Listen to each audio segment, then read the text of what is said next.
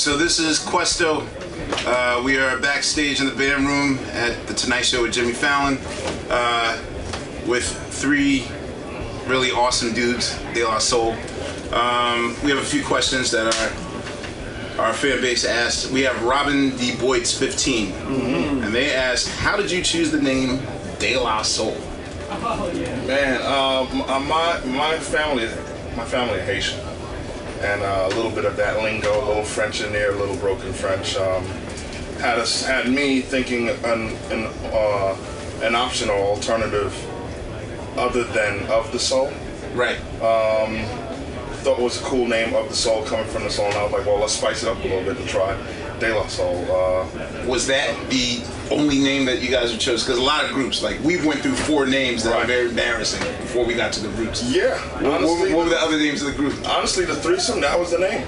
That, just me, the one me, because because prior to being the three guys, it was four of us, and before even that, it was just myself and Pos. Uh, myself and Pos was down the street with another two that, and we were called Easy Street. Right.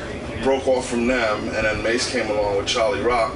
Charlie Rock eventually left, and that's when we came up with Soul. Now, obviously, Maseo, you're Vincent Mason, so that's how you got your name. Yeah. Uh, Pos, Posdnuos. Uh, explain the genesis of your name. How did you get that name? I used to, you know, I wanted to rhyme, so I used to call myself, or made up a name called MC Legiticus. Way more than that. Yeah, yeah. What? Legiticus. Yeah, I, I love music always, so you know, I always tried to like play around with DJ. Right. But when I started to rhyme or write rhymes, I was like, you know, I wanted to be logical and smart, like Kool Keith. So I called myself MC Legiticus.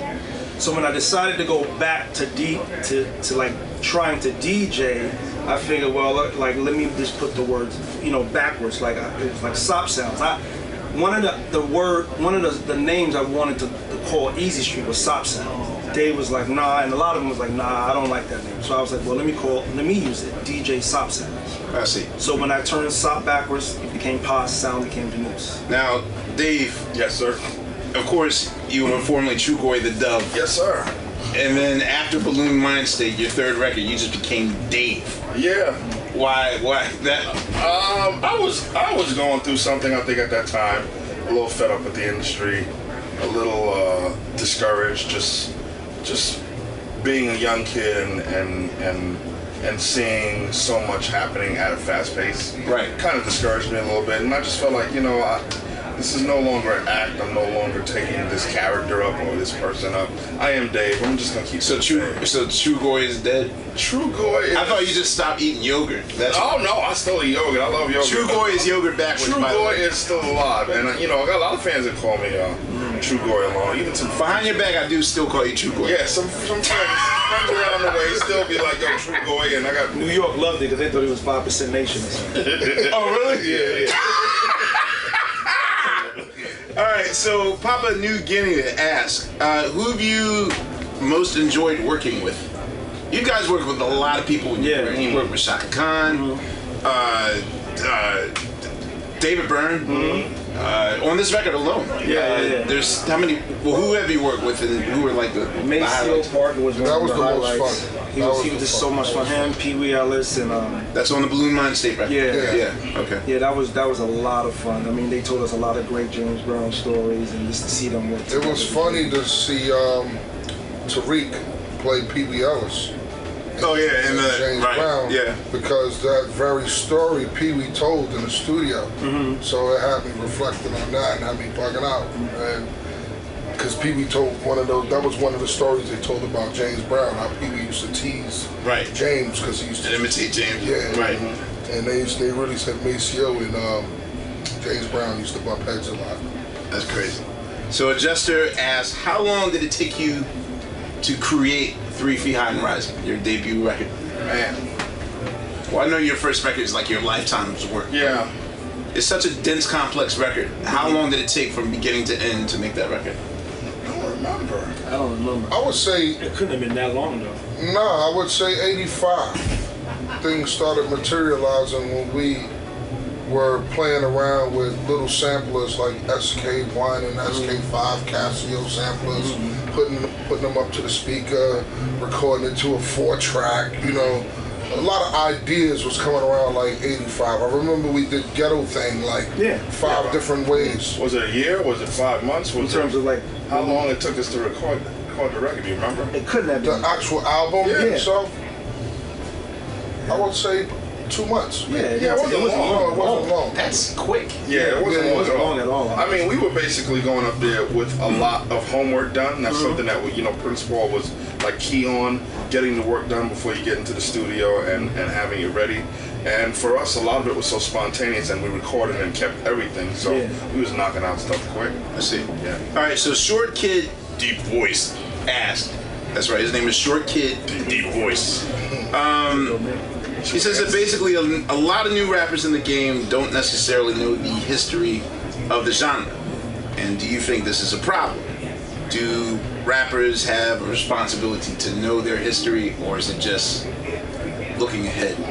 I, I've, Black people are not necessarily nostalgic. Nostalgic, historic. That's true. Yeah. Even okay, so even with you guys, like if people come up to you and be like, "Yo, like Saturdays was my favorites," like they or say like, "Oh, when I was in first grade," da, da, da." like do you kind of cringe a little bit, like, "Oh, just tell me I'm 90 already," like, no. no, I don't. I don't think we look at it like that. Honestly, or you no. proud sages? Yeah. Yeah, yeah. Well, it's it's a blessing to have people, you know, let you understand where they were and what your music means to them. Um, and I think it's definitely important. Uh, you know, I don't, I don't necessarily feel like it's like everyone's responsibility, but it is sad that pe- a lot of kids don't know their history. They'll they'll know a lot of stuff about violent and gangster stuff, but they won't even know the basis of where hip hop came from. I, I kind of think that maybe because the internet gives you so much information that it's like it's overwhelming. Yeah. You ever shop at Jerry's record store in, in Pittsburgh? No. All right, so there's uh, imagine like amoeba, but times like ten. Right, right. So much in there. You never get past the letter C, Right. and it's like nine hours later. Yeah, like, I think it's so much information that it's that it's overwhelming. Yeah, So, I agree with you. I agree with, you. but I think there there there there is a part of hip hop historically what's happened. Who were the key players? Some important things that are that you should have some sort of knowledge of. Mm-hmm. A lot of these kids don't, Yeah. and, and I think so you some- can't know where you're going unless you know Yeah, you came. absolutely. True, true. All right, so two fat Canada ass. Uh, I'm a huge too fat. Do you pick them Canada. because of the names? No, I, I look. I was handed these questions. name. I'm freestyling. Uh, I'm a huge fan. Well, it's too fat. I'm a huge fan from Vancouver, Canada, and I always wanted to see a. Oh really? I always wanted to see a De La Roots collab. I, that's what it got. You set this one up there. No, I didn't. I, well, okay. Too fat wants to know if De La and the Roots, wherever. Wait, I'll, I'll go even further because there, there, there is some news out there that's going to rock the hip hop world when a well-known, established uh, rapper uh, might play the Billy Preston to somebody's Beatles. So, can we? Can I join De La Soul? What? Never mind. Thank you very much. this is it's a nice show. with Can Jimmy we join the Fallon. roots? How about that? All right, we'll trade places. Y'all, y'all take this gig. I'll, I'll go on the road. Thank you very much. Love. Please.